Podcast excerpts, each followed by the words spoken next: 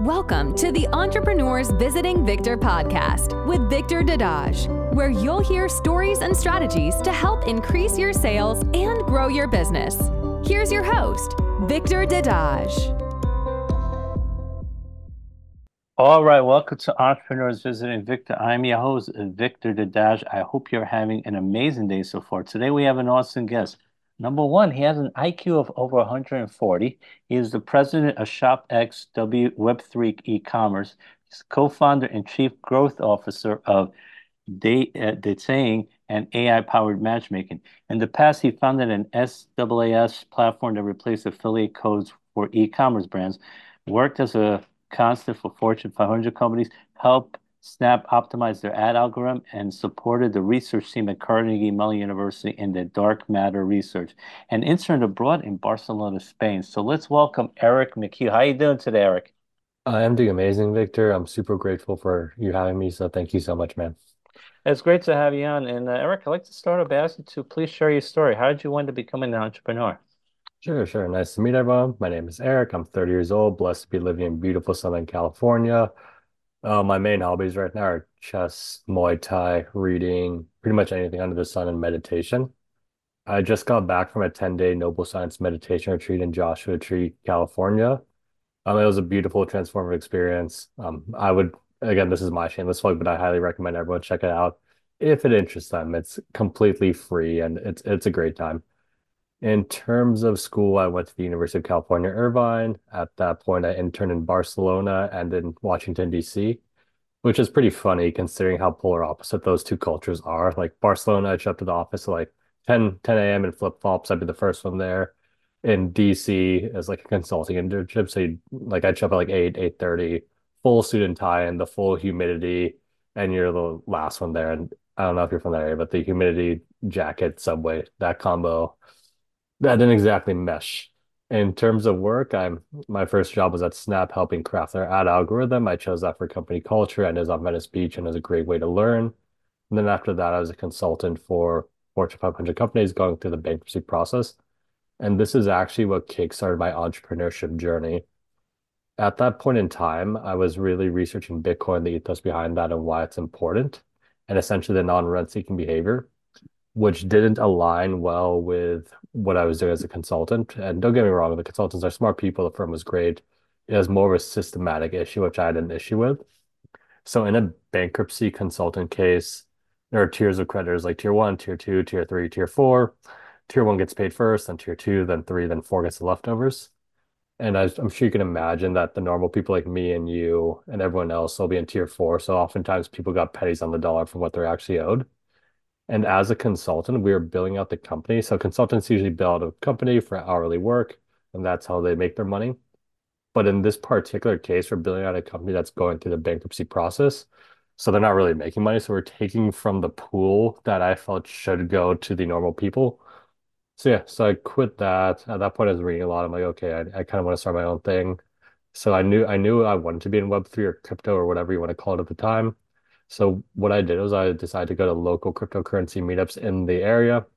That's where we met the original ShopX team. We've been running for a while. In the meantime, we we also launched another platform, so a SaaS platform for e-commerce brands. We replaced affiliate code. So if you're a brand on Shopify, if you're a brand on Shopify, you upload all your products to a singular database, and then any one of your customers can come sell any product. So I can, if me, Eric, I like this Nike shoe, this Reebok hat, this Adidas shirt. I can put them in one link. And then you, Victor, you my fan, my follower, my friend, whomever, whoever clicks the link, you can buy all three products from three different brands through one link without leaving Instagram, increasing conversions. So that was the secret sauce behind that. That startup's no longer around, but again, dealing with all those e-commerce brands was incredibly valuable for ShopX, which is the web, it's the Apple or Google Web3 Long term, we're going to be a suite of products for a brand to download an app and then interact within the Web3 space, gain different Web3 benefits depending on the uh, ShopX product and the business need. A cool thing about our product is we actually have the first ever tokenized software license system. So our tokens are software licenses. So if your brand went to enter our ecosystem, you have to purchase a certain amount of tokenized software licenses, and then you're good to go. So I think that's a first of its kind Right now, we have two products live. The first is ReserveX, which is our NFT-powered loyalty program. If you're a brand, you're on Shopify or WooCommerce, you can download our app. And then with no code, no hassle, within five minutes, you can launch your own NFT collection with no technical uh, technical skill. To launch your NFT collection, you just really fill out, fill out two simple forms like a picture, an image, a description, a name, how much you want the NFT to cost, and all that cool stuff. And then now you have your NFT collection.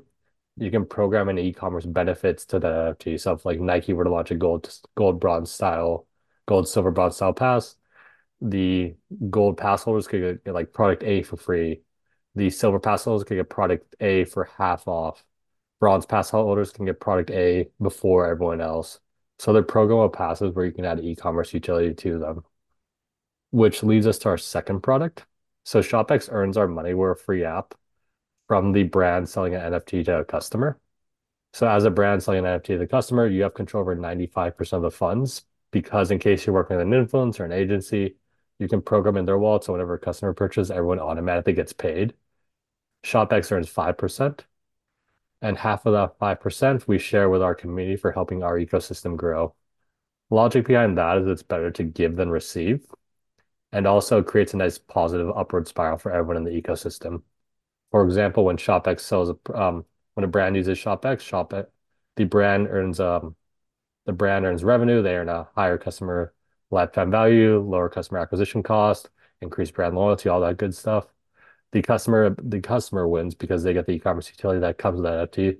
They wouldn't purchase it if they didn't win. I mean, that's logical. ShopX wins because we earn revenue, we help onboard more people to the ecosystem, so that's a win for everyone in that space. Our community then wins because they get paid Ethereum every time a brand um, sells an NFT, so they're happy. So what happens when they earn Ethereum? They get ha it's like it's like Twitter's program where they pay their creators from their ad revenue. We pay our community from our reserve X revenue. So once they get paid, they're happy, they're posting more, generating more positive energy around ShopX, posting on brands' pages, posting on their social media accounts, saying use ShopX, thus getting more and more brands, thus getting more and more money for them, thus getting more and more brands. So it creates a nice little cycle. The second company I'm working with, or do you have any questions about ShopX before I move on to the second project I'm working with? Yeah, why don't you go with both and then I'll ask you about both. Yeah. Cool. And and they are related too. So the second project I'm working with is Dataing or Dating for short, the first ever AI-powered matchmaker. And I met the CEO, another founder from that project, because he also runs a crypto podcast that I was going on a ShopX tour like around a year, a year and a half ago. After the podcast, we kept in touch. And then a couple months ago, or more like a couple months ago now, this random company, we started following them, like, what is this? Um, we got on a call. I found I thought it was a good idea. I found it funny. So then we've been working on that ever since. So what Dataing is the first ever AI-powered matchmaker. So what we do, and the problem we solved is uh, the problem presented by like, like I think human relationships are an extremely important thing to have for a happy life. And I think the dating market is presently skewed and not, not working because of dating apps and Instagram and all that stuff. And in large part, they don't work because A, the top 5% of users get all the access to all the users, meaning like, again, completely skewed. And the second reason is because they rely on churn marketing. So if you think about it logically, what happens if Tinder, they Tinder matches a successful company, like that happens every once in a blue moon. The successful company or the successful couple hopefully get off the app, and then Tinder loses a paying customer. And since Tinder is a company owned by Match Group, they're really their goal is to make money. This goes against their the incentives go against their bottom line. So what they want to do is create a churn marketing system. And if you're on the dating apps or know anyone on dating apps, the churn marketing is basically keeping them on the wheel, keep them coming back. So if you know anyone's like, I downloaded an app, deleted the app, downloaded the app again, deleted the app again, download, download the app again. That's what that's based off, and it's by design. So what dating does is we want to match over a billion happy couples, and we can do this by putting our users in a position to succeed. So what we do is, um, as a user, you would link your social media account, like your Instagram, Facebook, Spotify, YouTube, LinkedIn, really whatever you want. And then we create a profile for you based on your digital footprint and then we'll match you with other profiles who have a similar digital footprint. So for example, me, Eric, I can match with Ashley, Kimberly, Jane. We get a, I get a small bio on each of them. Jane catches my fancy. I'm like, okay, Jane seems cool. Tell me more about Jane. Oh, she's the eldest of her family. Of she's the oldest sister of two sisters. You're also the oldest. You're both in the national parks. Oh, did you know on Spotify, you're in both your top five artists listen to or whatever. There's just one particular artist you both listen to a lot. Oh, did you know they have a concert coming up? Would you like me to suggest going on a date with Jane? And then the AI could take it from there. And at first, it's going to start on similarities. Like it's going to show people similar to me, but I think everyone's into different things. So like, let's say I'm one of the people who are like the opposite of me. So it starts with similarities. I say no, no, no. The longer I'm on the app, the better its matchmaking capabilities get, the more likely it is to match me with someone to take me off the app. Once I'm off the app, it can actually it can act as a relationship butler too. So like, let's say my example, me and Jane, we get married, we have a happy couple, we have two kids all that jazz and whatnot. Like, hey, you guys haven't been out in three months. It's time to go out. I suggest this babysitting service. Hey, did you know the place you went on your second date is having a special sale on ice cream? Might be a cute date idea. And then it can suggest dates based on our based on both of our digital footprints. So again, our goal isn't like Tinder to keep people on app. Our goal is to get people off the app. And we'll be the first one in I think we'll be one of the first apps in VR for the Apple headsets. We're building that out. And long term, it can also function as a community building app. Like it doesn't have to be about dating. Dating is just an easy market penetration thing because I don't know if you know, but dating apps really do suck. And it's just it's an easy sell. It's like a, we can add target Tinder fails on Instagram. Hey, is Tinder working for you? No, try the solution, see how it goes. But once that's done, you can match communities too. It's like, hey, can you find me five people in my local area into Muay Thai, into reading, around the same age who may be down to grab like a beer or something? And they can help match communities that way. So that's more of long-term thinking, but yeah long-winded explanation of both companies. Do you have any question on either? Anything I can clarify? Yeah, no, I'm just going to go with it. Uh, number one, I, I'm definitely interested in the dating app because I can tell you, it's it seems to be harder for the men because uh, Oh, it's, the men are approaching the women, so women are getting very often oh, getting bombarded by oh, men. I've So so I've there's a seen lot of comp a lot of competition. I've seen my I- I've had my friends show me that I've shown my I've had my woman friends show me their dating apps. Sometimes it's literally like a thousand messages. We're just like, what what are you supposed to do in that situation? So what we'll do is we'll show like three matches a day to kind of limit that, so people aren't just like because we want people to instead of like you know Tinder, that's all just like hot or not, like hot swipe, blah blah blah. It's just like you really it's like a second base in your face. We want people to take the time to learn more about the match because again, we can't take everything out of dating. Like if you go on the date, you still have to be like pleasant and dateable, and obviously you can't do anything about that. But at least we put the back end there. So in our example with the Spotify thing, let's say it didn't bring that up. That's it matched us partly because of that. So something like that could come up organically so like it'll set up dates based on the background. it's like you can find more about yourself out there. It's like it may not mention that we both like national parks, but it, let's say matches because we both we both been to national parks on Instagram. It's something that could come organically. So the back end is there, putting the user in the best position to succeed. And then the user has to take it from there. Uh, absolutely, and uh, that's definitely helpful. Like I say, limit it to three, so like it gives them a chance because otherwise they're going to get like a hundred, a thousand. It's and it's it's not easy for them because you know if, if I was if a thousand women writing me, I'd be like I, I can't respond to all this. yeah, So yeah, not to get overwhelmed. yeah, exactly. So it's, it's totally understandable.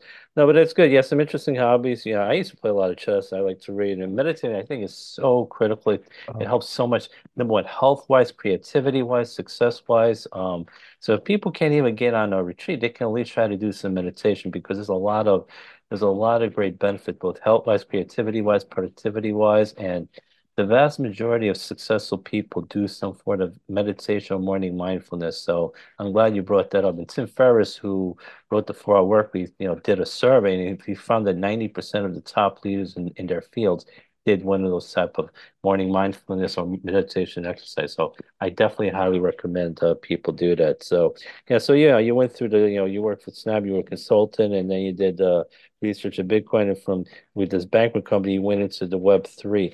Now, um, just tell me a little bit more about what the Web three is, and then I can ask you more about these two countries because I'm not fully uh is it is this uh is uh selling e-commerce services is something related to that or is something else, Web three?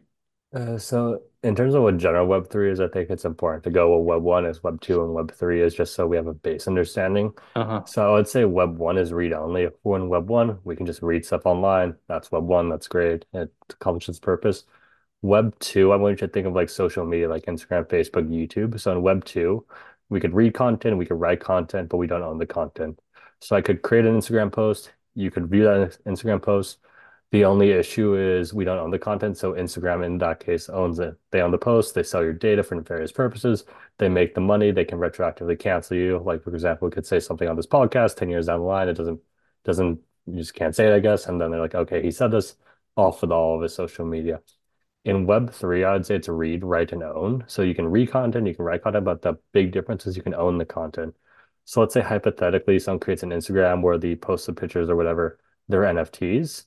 No one can cancel at that point. So if I create an NFT collection, you purchase that, you purchase my NFT for whatever reason. Maybe it's e-commerce value, maybe an artist who gets you into shows. Again, it's up to the artist and it's up to the creator and the consumer to decide that relationship. But once you purchase an NFT, no one can take it away from you. It's yours. Like Instagram can't come and be like, okay, um, this is what I, I've had a similar similar issues like Amazon or like their AWS credits where it's like, oh, never mind, we don't have to honor anymore. Take it back. So with this, you, you can't exactly do that. Okay, now thanks for explaining that. Web one is read only. Web two is you can read and write, but you don't own Yeah. uh, the content. With Web three, you read, write, and you own it. So that's the big difference. So now thanks for explaining that, and I'm sure the people listening are going to appreciate that too to understand the differences. And, And and, uh, Sh- go and ahead. Shop ShopX is more of like a bridge between Web 2 and Web 3 for e-commerce brands. So if you're if you're on if you want to enter Web 3 as an e-commerce brand, just download the ShopX, ShopX app, and then you can start interacting with the space in a really simple way for both you and your customers. Got it. Okay, so so okay, so Shopify is a bridge between the two. Okay, and that's how it works, and then uh, that's how they can make money. And I like the fact you have this uh, this sharing program, the Shopify, you earn five percent, they'll share half with the others, and you guys believe it's better to give to the and that's receive, and so it adds more to the ecosystem, and in a way, and and you guys are paying from the reserve revenue, and it sounds like it's a win-win situation for everyone involved. Am I right? Yeah, no, because I'm a big, believer in power versus force. The difference between power and force in a forced relationship, one party wins, the other party loses. So like if we're in a forced relationship, I'm I'm losing, you're winning, I'm eventually going to quit because it doesn't make sense for me to join. In a powerful relationship, both parties are win, so it's more sustainable. If we're in a power relationship, which this podcast is, is like, for example, you get content, you get promoted. I also get content, we both get it promoted. So we're both going to do it because we both win. That's more sustainable. So we try to we try to architect the ShopX ecosystem in a powerful way. So that's why everything just kind of blends together. It's like, okay, who's who's involved in this? Who are all the players involved in uh, in the ShopX ecosystem, this particular product, in this transaction? Do they all win? Yes or no? If they don't all win, we have to find a way to make that win. Because if one part doesn't win, like for example, we're we're technically a B to B to C company. Like for example, that means like we could sign all the brands in the world, but if they can't sell to their customers, the product's dead on arrival. So like in, in that situation, if ShopX doesn't win, we won't obviously won't do it. If the brand doesn't win, they won't do it. But more importantly, the customers don't win and don't want the e-commerce benefits that come with the utility, or it's just too complicated for them to deal with, too much friction, then they'll say no, thank you. So we have to ensure everyone wins. I like that. Yeah, and you you mentioned podcasting, you know, both sides win and and Yeah. and then and with your situation, everyone wins. So everyone's happier in in in, in that instance because like you said, it's a forced thing. One side wins, the other one feels like they uh they were jilted, they were taken advantage of. They're gonna be miserable, they're gonna be unhappy, they won't want to work with you, and they're probably gonna tell their, their people, yeah, stay away from these people. They're bad to deal with. So I totally agree with you. That's uh, that's a great way to do business. Make sure everyone's happy and everyone is in a win-win position if possible. So I definitely like that. Now, for those that are watching, you know, you know, what what would you recommend people do? Because you know, probably some people listening are like, you know, they either are new entrepreneurs or they want to become entrepreneurs. What would you recommend uh, some of the things they do if they want to build a ground, you know, build a company from the start, from the ground up? Yeah, so I I believe um I'd say the first thing to do is get started. That's the easiest step. Let's say you have an idea, maybe just cr like create a social media account with zero followers, set up a Google Drive, start filling it out. It's one of those things once the, the path reveals itself once you started. I also believe in whatever the universe, the creator, whomever whomever you want to call it. I think they gave each individual person very specific gifts with the goal of having that person support the collective as much as possible. So when you're starting your business, just be an authentic version of you and just follow your intellectual curiosity. And that's how you can best serve other people, which is gonna, which is obviously just gonna boomerang back to you in a really good way. Just think about this. Like, um, if I try to do what you're doing, Victor, um, I can't beat you at being Victor. Sorry. It's like you're you're the best in the world at being Victor. But the same, on the flip side, I'm the best in the world at being Eric. So if you're trying to beat me at being me, you're you're you should have luck, my friend. So I would say that's a good start, and I just like to keep these two rules in mind when building, because I view everyone as a conscious creator, whether they know it or not. And two very simple rules are just don't harm anyone in any way, and don't take anything away from it anyway, anyway, and you should be good to go. And and just because I'm I'm pragmatic too, like if something doesn't serve me, I'm quick to let it go. Like if you are making money in like a bad way. I believe in karma too. It, just, it really always just comes back to bite you in the ass. Whereas if you're making money in a good way, you're wishing the best for everyone, that wealth, that abundance tends to flow back to you as well. So it's it's in your best interest to be a good person.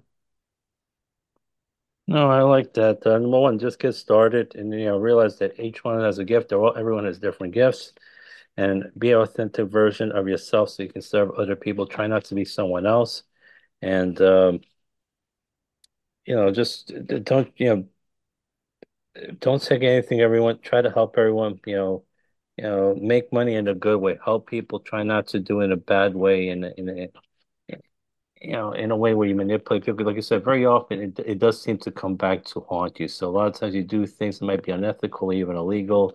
Somehow word will get out and you and maybe your reputation gets destroyed and once your reputation gets mm-hmm. destroyed it's You almost impossible to fix it's like pretty much it's it, you're done so You're done. but yeah, you're especially online nowadays, word gets out so quickly. So you want to protect your reputation. It's another reason why you should be good to people, take care of people, not take advantage of people, because it, it will come back to haunt you. It may not happen immediately, but Oh, maybe in but, a couple of oh, years. but a hundred percent of that it does.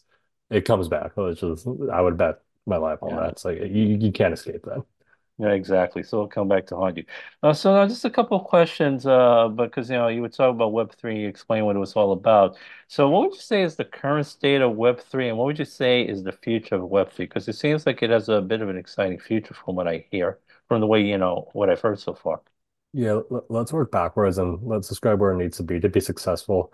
For hmm Web th for Web three to be successful, it has to be mass adopted. For it to be mass adopted, people have to be using Web three without even knowing they're using Web three. So, for example, my mom has to have like her NFT on their phone or whatever. She scans that NFT and unlocks the product. She gets the product. She doesn't even need to know she's doing a Web three NFT transaction or something like that.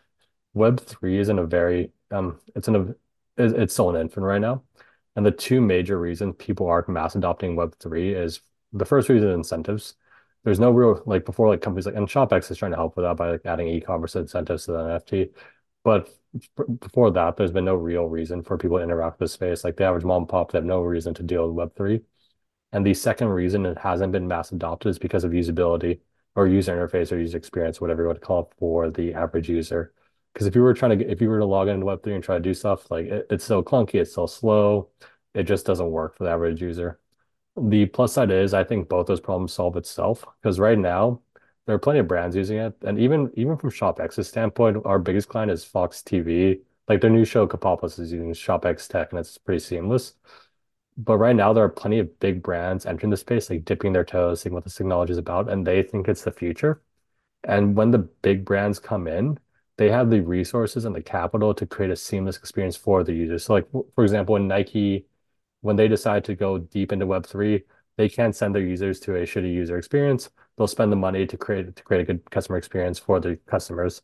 And once Nike gets in, Reebok has to get in, Adidas gets in, other people see it, and more people get in. On top of that, Web3 is composable, which essentially means there's a compound of in- interest of software. What that means is you solve a problem once, it gets solved. So once Nike figures out a solution, other companies can capitalize off that solution and make it easier for their customers. So in terms of Web3 mass adoption, it's going to be like a hockey ship type thing where right now it's kind of flatlining. But once it gets started, it just gets started and then it's just in the background running like everything else. And I would say we're five to 10 years from that happening.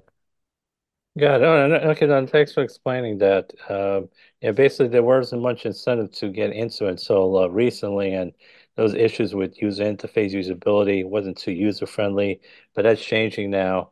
And you mentioned Fox TV using it one of their programs, and like you mentioned, one company gets in. For example, use the example of Nike. Nike gets in, then Reebok will get in, then the like the other sewer companies come in, and that'll happen with the other industries as well. And when you solve a problem once, then it's solved for everyone else because that company has the problem solved. Then the other companies that get in don't really have to worry about that problem anymore. So it's going to be much more smooth flowing, and then it's going to be much more uh, adopted mass wise. So okay, that makes a lot of sense.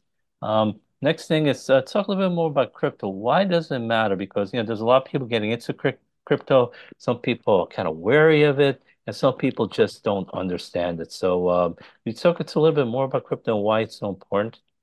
Yeah, so in terms of why crypto is important, uh, I think it fixes a big, I think it fixes a big core incentive issue we have as humans. Something about this way. Do you enjoy having your money taken every second of you every day, using to fund politicians, fund their wars, get their their friends rich? Probably not, but that's what's happening in the money monetary system. So right now, all the money is printed by the Fed. Let's say hypothetically the Fed uh, prints a trillion dollars. Who gets access to that money?